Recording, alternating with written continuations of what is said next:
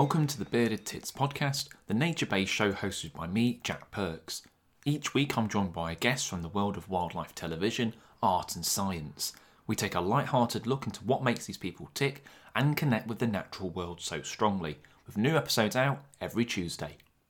This week I'm with wildlife camerawoman Jessica Mitchell, who is well known for her variety of work, including time lapse, topside, and especially underwater.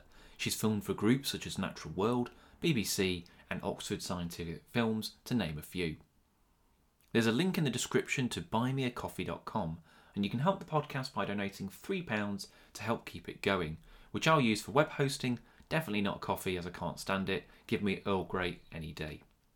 Today we cover the pressures of being a wildlife camera op, whether it should even be called cameraman or camera operator, and the distinct lack of women in that role, plus much more. Here's our chat. So, welcome to the podcast, Jess. Hi, Jack. How's it you- going? Yeah, good, thank you. How about yourself? Oh, very good, thank you. Good stuff. Now, we, I think we realised we were chatting the other day that we were at uni together, weren't we? And I think you were the year above me. Yes, I think so. I was doing my final year when you were in your second year, I believe. Oh, okay. Oh, that would be right. But so we don't think we've met, but we must have. We must have like walked past each other or something. But we Must just have wouldn't. been at the Stannary or something. At some Yeah, yeah. But we just didn't realise at the time. But that brings me on to my first question, really, which is how did you start out in wildlife filmmaking? It actually started a long time before I went to Falmouth. I have been taking pictures all of my life. You know, I've always ended up with a camera. We'd have like little disposables on holiday, and I'd always end up just, you know, reeling them all off. So I think that was always predestined in me. As well as also loving the sea. My dad would always have to sort of pull me out of the sea half hypothermic. I'd be like, no, no, no, I need I need to be in the water. Yes, no, you need to, it's cold. You need to come in now. the, the actual love of it has has always been there and i think probably about 15 years ago i started taking photography seriously and um, it's spiraled into the crazy weird career that i have now so it's, ta- it's taken i'd say 15 years of me actually taking uh, photography seriously to get to a place where i feel like i'm able to earn a living comfortably from it Yeah, because you're you're Cornwall based, aren't you? Are you, are you from Cornwall originally? Did you say? I can't remember if you said from you cornwall were. originally You are, yeah. Okay. yeah, from Cornwall originally, so I thought it made sense to go to university. That was on the doorstep, Yeah. And moved to Bristol after leaving university to sort of try and get in with the natural history unit and just do some work out based out of Bristol and and just see what the wildlife filmmaking industry was like. And I haven't, I, I kind of haven't left Bristol really, but I'm physically elsewhere at the moment. I think everyone has to have a, at least a foot in Bristol, don't they? Just to kind of keep some of the the work coming in, I guess. But I mean, we, we did a whole podcast early on actually about like, do you have to live in Bristol to be a, a wildlife filmmaker? And I'm sure some some would say that it, it's a must, and others would say it's not necessary. But I think I kind of fall into the the latter camp to a degree. I think stuff's changed now because of coronavirus for sure. I think everyone's realizing that stuff can be done remotely and actually you can arrange a meeting and it can be at some point and you just make sure you turn up. It doesn't matter where you're coming from. You know, I'm, I'm actually, uh, it's been a little bit difficult thinking, oh, am I doing the right thing moving back down to Cornwall? And I've I've had this whole sort of debate with myself. Is like, am, am I taking myself away from where I need to be. And actually, the more I've thought about it, like, no, where I need to be is where I can be diving, where I can get in the water often, where I can practice my skills, where I can get in with cameras and test them and stuff like that. And actually, this is really where I need to be right now at this particular stage. I'm not saying that I, I won't go back there again. I may well do. But um, at the moment, I definitely, for, for my my own mental well-being as well need to be in Cornwall and sea. Yeah. No, I don't blame you. I think that's a good way of looking at it as well. Like, I think it, it it's definitely pays you to make those connections in Bristol, but ultimately it's going to be better where you can do the work that you enjoy and maybe that you specialize in or, or whatever and, and be near all that kind of stuff. So if someone was was starting out, is there any advice that you'd give them saying that you've had this kind of long and varied career? Is there anything you'd like, this is what you need to do early on? Or maybe if, I'll rephrase that question actually. If you could talk to a younger version of you and give yourself some advice, what would that advice be? Um, probably like just don't lose faith. If there's something that you really believe that you can achieve, you can achieve it. Just don't let any obstacles stand in the way. Don't let people saying things about you stand in the way. Don't let you saying things about you stand in the way. I think that's our biggest hurdle actually as as creative people. We are our own enemies and we're our own worst critics. And a lot of the time, you don't actually release things to the world for fear of it not being received well or fear of someone's not going to like it. So, yeah, yeah, no, I think, yeah, I think so. Yeah, and and like you say, we people concentrate on um, other people putting them down, but sometimes it's you, you're you're your own worst enemy. And yeah, I definitely uh, agree with that. I, I, I don't know if there's a name for it. I sometimes get uh, photo- I, I, call it photography blues, but it's where I just lose a bit of it. I don't know what you'd say, lose inspiration or lose the drive uh, yeah. to take pictures for a and, and video for ages, and then all of a sudden I'll do one shoot. It just gets me back into it. Maybe something really exciting, and and that'll get me back doing it. But I guess we all have ups and mm-hmm. downs with what we do. Definitely. Yeah, and it, it get like that with professional photography i think. Yeah oh yeah it, it, can be pretty up and down with it certainly. And i increasingly as well i'm trying to remember to use the term camera operator as opposed to cameraman. So do you think that we should be leaning more that way? Because it's i guess it's been so long in the industry people have been saying that but obviously things are more diverse now so do you think that's more the way that it should uh, that it should go that's an interesting question jack and there's there's no correct answer to it, um, really. No. Uh, just because obviously we're we're in an age where everything should be a bit more inclusive of you, you know what people want to be known as and, and how people want to be treated and things like that. But with with regard to camera operator, cameraman, camera woman, I think the term camera operator doesn't actually sort of give off the level of skill that that person needs to actually do their job. So I do in this instance, regardless of whether it's actually meant as as, as a gender specific role or not, I feel like cameraman cameraman is, is definitely what the role is.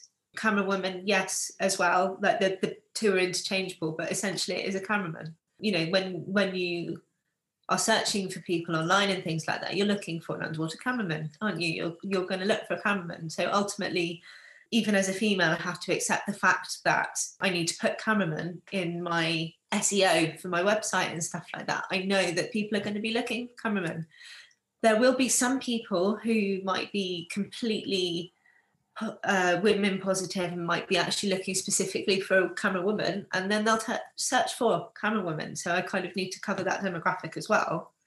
But I I don't I wouldn't take offence if someone was asking for a cameraman, unless they were asking like sort of in a way of it being a bit derogatory, if you yeah. know what I mean. Yeah, yeah. I never looked at it like that, but that's a really good point. That like cam- cameraman or camera woman definitely does sound more experienced or professional than camera operator. I don't know why, but it def it does sound a bit more like that. I guess maybe because it's not as used as often. But I never looked at it like that. That's a really good point. And what what what are the pressures of the job then? Because it's something that people never really talk about. They see this that they see the last five minutes on the end of a blue chip and they're like, oh wow, that looks absolutely amazing. But of course, there must be so many pressures that are specific to this uh, this industry. Oh God, there are so many, and it's it's not just down to you either. There's so many other people that are under pressure too. So you're essentially when you're on location, most of the work is done. All of the researching has been done. All of the logistics and everything's been sorted. They know what we're going to film, and basically you're there to do what everyone else has been working really hard to do. So there's that element of, oh, I better not f this up. So yeah, just, yeah, yeah, yeah. You're there and you're like, right, okay, we've only got like one chance to do this, and hopefully everything falls into place. Hopefully the weather plays ball. Hopefully the cameras play ball. hopefully the animal plays ball. That that's probably the most important thing. Is actually you can have all of your um, everything in the right place at the right time, but your animal might not decide to do what it is actually supposed to do. Yeah. like, why, why, are you why are you not doing this thing? um, and actually, in those situations, you just have to be like, well, you know, we get it, we get it, we don't, we don't, but we've tried. We can't make things do things they're not supposed to be doing. Yeah. so Definitely. yes, it's TV at the end of the day. So yeah, there is pressure, but there it is also you have to accept that it's not, you know, life changing surgery or No, no, no, no. Do, do you find it to be uh, cutthroat at all? Like, so say if you don't get the footage, do you think that the the people in charge and the bean counters kind of look at you a bit unfavorably, or, or or are they a little bit more understanding? I don't know. I wouldn't I wouldn't be able to tell you. I have been on shoots that haven't succeeded and it they just work around it. You know, they'll Yeah. find like maybe a slightly different narrative or they'll use different shots and things and or they might use archive. So something m- might get brought in that was shot before, but they're like, oh, we haven't quite got enough coverage of this. They'll bring in some stuff maybe that's been shot before, depending on budget, or you know, maybe they'll go and film it again next year if they've still got another year on the project. There's there's lots of things that are possible, and also it depends on the risk of the behaviour that you're going to film as well, because you've got probably like several high risk ones that are like, oh my god, this would be amazing if we could get, and then you've also got like the slightly low risk ones that are maybe contingency. Yeah, So if you're on like a contingency shoot, then maybe if that goes wrong, you're really not in a good position for the shoot at all, are you? Really? No, and I guess I guess it depends where you are in the food chain as well. Like if you're a more experienced uh, cameraman, camerawoman, then they're probably not going to they're not necessarily going to blame you. It's like, well, that that's it. But if you're maybe a little bit lower, and this is the shoot that's going to make or break you, and it goes tits up, then um, it might make you sweat a little bit whether they're going to use you or not. And I guess the producer's like, oh well, they did it, they didn't quite do it. Maybe find someone else, or I don't know. I guess each producer is completely different, and it depends on on what behavior you're trying to film. Um, the thing is with that, the I've found that producers and directors and people that make the decisions as to who gets the job, they look very carefully at what you've done before. They'll Yeah. look at your show reel, they'll look at your CV, they'll speak to people. Um, obviously, you know, you may get a personal reference, um, but at the end of the day, if they look at your show reel, or if you don't have a show reel at all and they can't actually see that you can do any work, then you- you're not going to get that job. So the, the chance that you're going to be put in a position that is so sink or swim is probably quite unlikely Yeah, um, because it, there's so much riding, so much money, and so much time and effort riding on these things that they're not going to want to take a punt on someone who's not experienced. They're going to want to go with a, a known entity, someone they know that's going to be able to deliver. yeah. Well, that makes sense. Like, I mean, I guess with the blue chips, it must be thousands and thousands of pounds that they're spending on uh, some of these singular shoots. So that that does make a lot of uh, a lot of sense. I, I guess it must as well that the the job must take a toll on your social and family life to a degree. Not to get too personal, but again, it's a, another thing that people don't talk about. But like, um, I mean, the classic one that springs to mind is, do you know Lindsay McCrae? I don't. I know. you don't. you know. You know of him. So like, he he went to the Antarctic for eleven months filming, and he, he missed the birth of his first child. So Oh, um, there's things like that which people don't talk about and, and don't think about. But I I, I know uh, of a few instances where yeah, it does take a toll on those sort of things. Um, I, it's difficult to say really because when I'm at home, I'm not working. Yeah.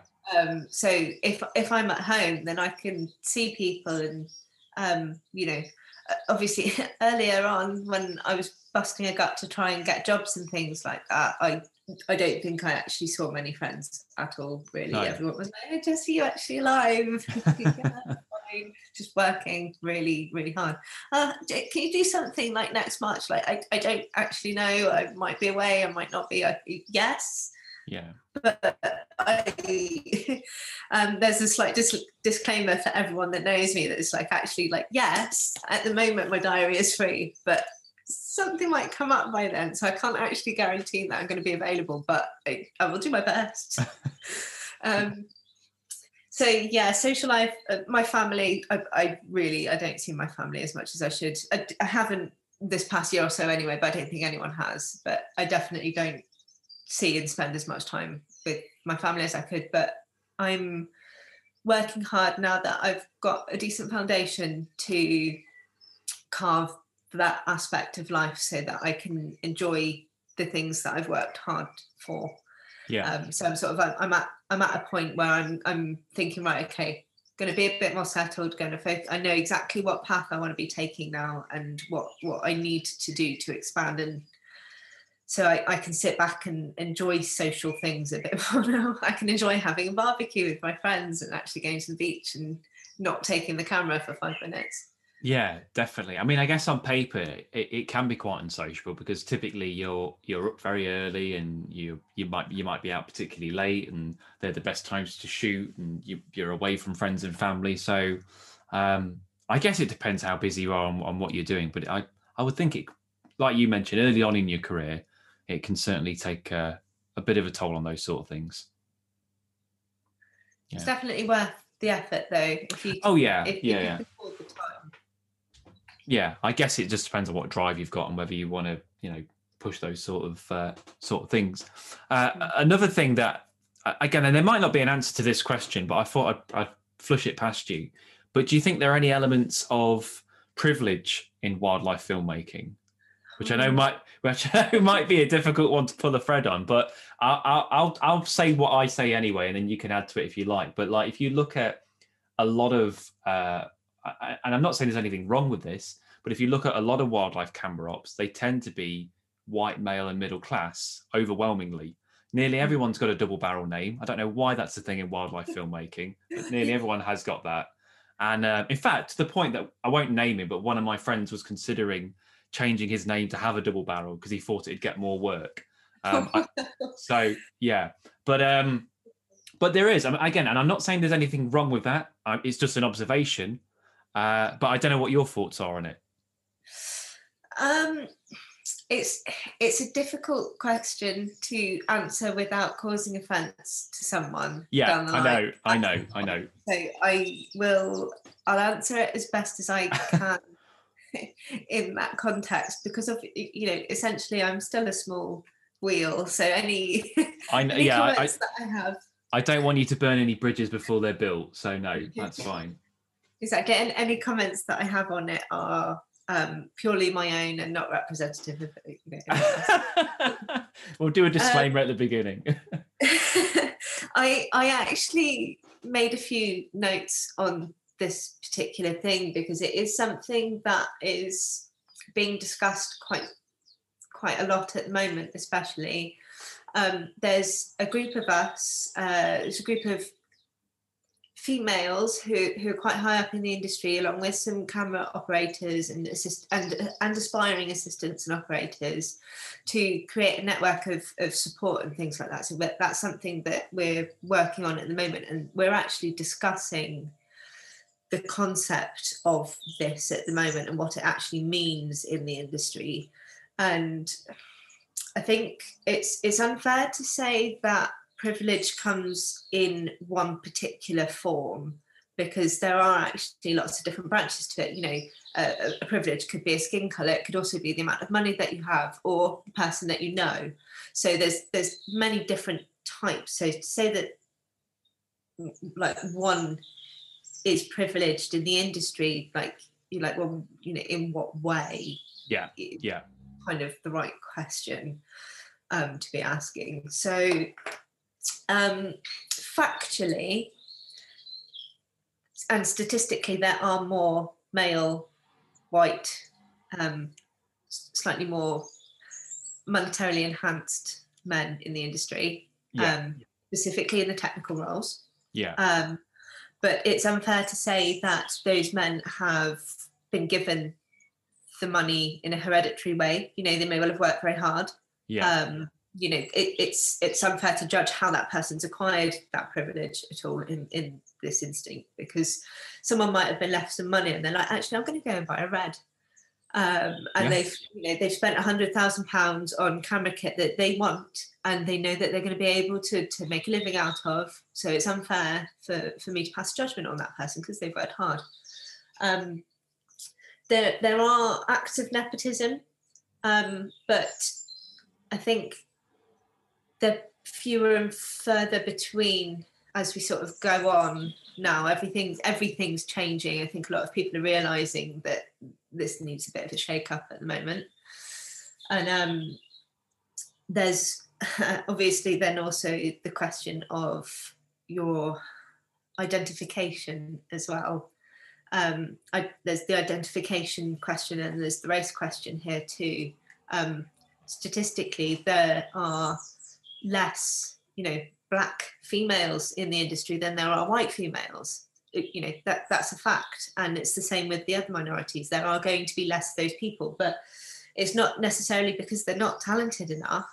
It could actually genuinely be down to the fact that they haven't been given the opportunity to get their hands on a camera or even even touch um, and play with lights and things like that and and actually experience photography so that they know that they want to go and do that as a career so it's kind of it's a very it's a very difficult and broad is it is the right word broad broad edged sword yeah we'll go with that yeah.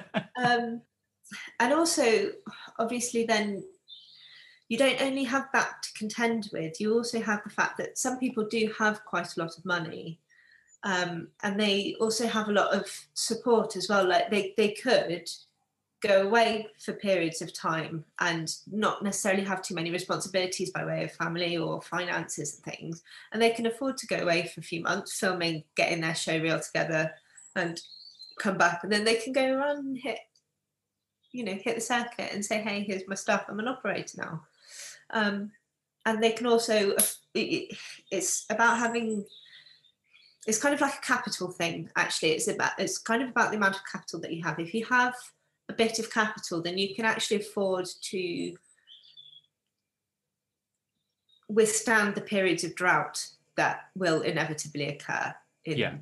your career so that there are periods of time that you'll have no work um, and you need the wherewithal finance wise and also you know mental health wise but that's another uh, that's another uh, bow that's yeah. another yeah that's another bow. String to the bow. There we go. Um oh god sorry. That's, that's okay. Um, there's normally a phone goes off in every podcast so that's fine. Um so yeah you need enough capital to actually be able to to keep yourself in the industry as well because it might well be that you know maybe you're um, looking for some jobs and you're going you're having interviews and things but you're looking at a bank account and it's literally like oh god i've got like five pounds. Can i shall i get a coffee or shall i just yeah. like and having that stress is quite difficult and that will make or break whether you stay in the industry or not a lot of the time. It's not necessarily whether you're actually capable of doing the work. It's whether you can afford to wait for the big jobs that are going to define your career yeah. a lot of the time. Yeah. No i, I completely agree with what you're saying. Um, I, I, think when you look at uh, perhaps people just starting out as well and let's say they are from a, a more disadvantaged background whatever that may be um, it is tough if you haven't got some of the better camera equipment. I'm not saying you have to have good camera equipment to take good shots, but it certainly helps. And if you haven't got the money to maybe go to these different places to build up a big show reel, again, you can do an amazing show reel closer to home, but it's going to help if you go to a variety of amazing places. So maybe if so, and uh, again, I'm trying to word this diplomatically as possible without, um, you know, if you have got the money for those sort of things, it is going to give you a natural leg up and I think that is a it is a shame, and that's that's not necessarily the fault of the person who has that money. Like you say, there's all kinds of reasons why they could have that money, but it does mean that people who don't come from those backgrounds are going to be at a natural disadvantage, in my opinion. Yeah, absolutely. So I, that you know, that's is what I would would say. And you touched on it a little bit there as well. Um, and again, I don't know if there is an answer to this, but we're, we're doing all the hard hitting questions. Normally, it's very very light light podcast. We're going a bit uh, a bit deep today, but um, why do you think there are so few women uh, or camera women compared to men? Uh, well, this is again, this is something that we've been discussing recently, and just based on the the research of, of a small demographic, um, I can honestly say that it's it's not necessarily through lack of opportunity being there. Um, I think a lot of it is actually um, us as individuals holding ourselves back and maybe um, I can't speak for everyone, but I can speak for myself. And I know that I'm really guilty of it. I'm guilty of not applying for something because I don't think I'm going to get it because I don't think I'm good enough.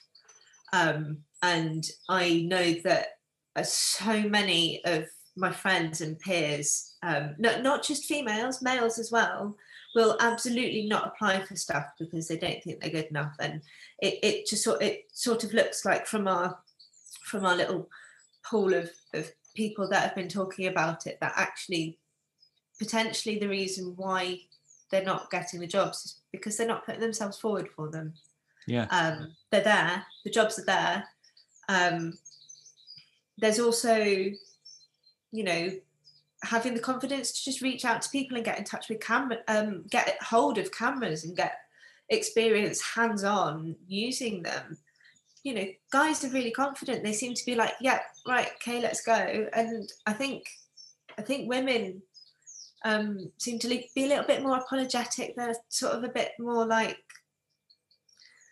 oh well, if it's not going to bother you, would you mind if I did this? And from my experience, guys seem to be a bit more right. Just go take it. And women yeah. will only do it if they're like ninety percent sure that they can do it. Yeah, um, no, I, I think yeah, maybe we are a little bit more gun ho and and kind of get on there. So yeah, it's it's a it is a really strange one because there was a previous podcast I did with um, Sally Le Page, and we talked about this a little bit as well. I, I think the last series of Winterwatch had there were no women camera operators uh, at all on any of the VTs or not, and it was just like, well, is that? I mean, I'm I'm sure it's not a conscious thing. I, I'm sure they're not like we don't want any women working on this, but it just seems strange that such a an yeah. iconic series of that um, doesn't have any. But like I say, that could maybe come down to what you're saying as well, where maybe a lot of women aren't putting themselves forward, or they're not. I don't know. I don't know. It's a hard. Yeah, uh, it's difficult to say. Really. Yeah, it is. And then also of the people that do put themselves forward are, and this goes for men as well. Of, yeah. Of any people that put themselves forward for any jobs, no matter what company, are the percentage of people who put themselves forward um, who are women actually is good. Um, yeah. You know, I, I, I I can say this because I'm I'm a woman. We're exploring all of this at the moment. Yeah, so yeah, yeah. Not, I'm not being like politically incorrect right now. I'm, I'm including myself in this. Are we good enough? And if we are good enough, why are we not able to show that we're good enough? Yeah, yeah, um, definitely. Um, you know, is, is there something that we're missing? Yeah, well, it's true because I guess you can almost look at it from the other side of the foot as well, and you you want to be really, I guess, you want to be used because you're the best for the job, not because you're ticking a box. Mm-hmm. I mean, some people might not necessarily agree with that, but I think that it shouldn't it shouldn't really, at the end of the day, it shouldn't matter. I get that people will for example, women will emphasize more with another woman, or maybe someone from a different ethnic background is more likely to emphasize with someone from their ethnic background. But I guess at the end of the day, it's it's whoever's best suited for that job. Hmm. Potentially, it, it should know. be. Yeah, it should be. Yeah. um, it, it's it's fair to say that that's not how it is all the time. No, no, no, no. That's life, isn't it? Yeah. It's not. yeah, it's uh, it's a tricky one, isn't it? And um, I thought anyway that we would end on a slightly lighter note because this has been great stuff. And I, oh, actually, what I will say before we leave that topic is you mentioned about this group. Um, if there are any, I mean, I don't know if it's open to other women if they wanted to join in, but is it is it a closed thing or how it's, are you? It's closed at the moment okay. because we're just trying to sort of work on getting getting the women that are sort of being seen as assistant level, but not quite able to break into the operator level. Okay. And we we have an international um, network of people, Okay. um, and we're, we're expanding all the time. Okay. Um, but we we are actively sort of like trying to make things better so that it can go for wider a wider audience Okay. um, But and pre- hopefully encourage more women into the industry and into technical and craft roles. but presumably, if uh, there is a woman camera op listening to this and they needed a bit of advice or help, they could kind of get in touch Oh, with the yeah, absolutely. Get in okay. touch. We'll we'll Okay. add them. Yeah. Um, okay. Yeah, if they're if if they're in if they're interested and they want to get to know more um more women especially in Yeah. the industry and and gain um access to a really supportive community of people then like absolutely yeah just get Yeah. in touch Cool. Well, I'll, I'll put Jess's uh, detail at the in the description of this if people want to check that out. But like I say, we'll, we'll end on a slightly lighter note. So you you know you've had an incredibly uh, uh, interesting career going all over the world, filming all kinds of different wildlife. And I just wondered, is there a wildlife encounter that stands out to you? Is there one? I'm sure there's many, but is there one that you were like, wow? Because obviously you do a hell of a lot of underwater, and I know you do topside as well. But is there one that stands out? um to, to be honest every time i go in the water i have one that's like oh my god yeah totally doing the right thing here um there was there was um a time when i was in Nor. this is probably notably the most incredible experience of my life where i'm like i have to i want to be doing this every single day um and it was when i was uh, snorkeling with humpback and orca uh, to film them for a project, and it was just just being in the water with them coming up all around. And obviously, like there's a bit of danger there. The humpbacks don't have echolocation, so they don't know that you're there. They're just coming up. They're fishing. They're feeding. They're like totally, completely immersed in what they're doing. If you're in the way, then woe betide you. Um, and just sort of being in the water with these magnificent, huge powerful beasts coming up like two meters away from you. It's just so exhilarating and so um, it just completely brought me to life, and I just didn't want to be anywhere other than there. Like it's it's being in the water with big mammals is a very special experience, especially when you're in a beautiful landscape as well, like the like the Arctic Circle. You know, you can't you can't ask for a better experience than that really with the sun going down and you big big mammals going around you. It's just yeah it's incredible. Um, So so I'd say that's really, you're more worried about the humpbacks than the killer whales then in a way. Yes. I mean not that they're, they're obviously not intending to hurt you it'd be completely by accident but it's just something that you're aware of. So the orcas they're they're not bothered by you at all? Uh, to be, it depends where you go because obviously orcas that are in different areas are going to predate on different things. So um, the orcas that we were filming specifically had um, an interest in herring so they're, they're not going to be looking at me a seal like creature you in don't look like a herring jess no Thankfully not. Yeah. I do look like a seal, which I'm aware of. Um, but yeah, the, because they, the orca, they don't, they don't seem to be that interested in you at all. They they might be at some point if you can catch them on the right day at the right time when they're, you know, they're not being protective. But a lot of the time, um, they would be quite protective of the young, and they'd split off into a group. That group would circle around you and come back and um, you, you sort of you could tell that they were being quite evasive. They weren't really that interested in actually interacting like that. yeah So, in terms of safety in the water with the orca, I would have no no qualms. Yeah. Well, I was I went up to Shetland a few years ago and we saw the orca there. I didn't get in the water with them, but saw them from the shore, and I was keen to get in because I was told that they they eat herring, and I thought, well, okay, like like yeah, I was like, oh, I'll be fine. But then I saw one nail a seal and rip it to pieces, and I was just like, oh, I'm not sure about that. okay, I mean, like I, I, people have got in with them and said they've been fine, and I and I believe orcas. They're intelligent animals. I think they'd know that you're not a seal. They'd look at you. They they'd get they they'll think you're not a. But it's whether they think, well, he's not a seal, but can I still have a I'm going to eat him anyway. yeah. So um, you know, and I know I don't think there's ever been a, anyone that's died from a killer whale in the wild, as far as I'm aware. but I, I wouldn't want to be the first. So yeah, I think with those marine mammal specialist orcas, I Yeah. would be a little bit nervy around. But it'd still be cool. It'd still be amazing to see them for sure. No, they're, they're beautiful. They are beautiful creatures. Yeah, So, but it's a bit unnerving watching them come up from the depths. You just I see this patch of white, and you're like, "Oh God, what is that?" yeah, I bet. They, I, I think whenever you're in deep water, if you're in that, that blue water, particularly when you can't see land and then you just look down and there's nothing, your imagination just runs wild, doesn't it? I think only really divers and snorkelers are going to ever experience that. But you are just like, what is looking up at me? Because there will be something down there that's like, hmm, what's that?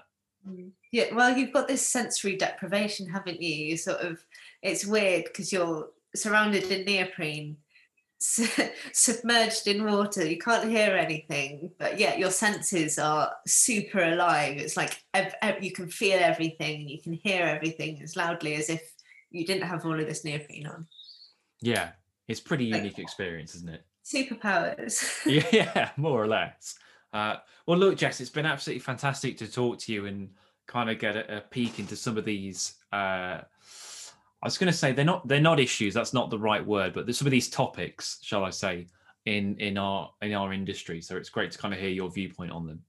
it's been great to actually discuss them to be honest jack uh, because they are things that i think a lot of people evade talking about them just because they don't want to create some sort of i don't know argument about things and actually you know they exist so why don't we talk about them and actually make them not a thing or Yeah, try and address why it is a thing and make it less so yeah. No, I think so. It's it's healthy to kind of freshen it out. It's almost like a you're just hiding it away when there's nothing wrong with talking about it, and and maybe it'll help a few people. Hopefully, it will. We'll see. Yeah, well, I, I hope so. Um, Yeah. And, you know, if, if anyone has any questions uh, that's listening that wants to talk about underwater stuff or cameras or diving or um, just has any questions about anything, just get in touch.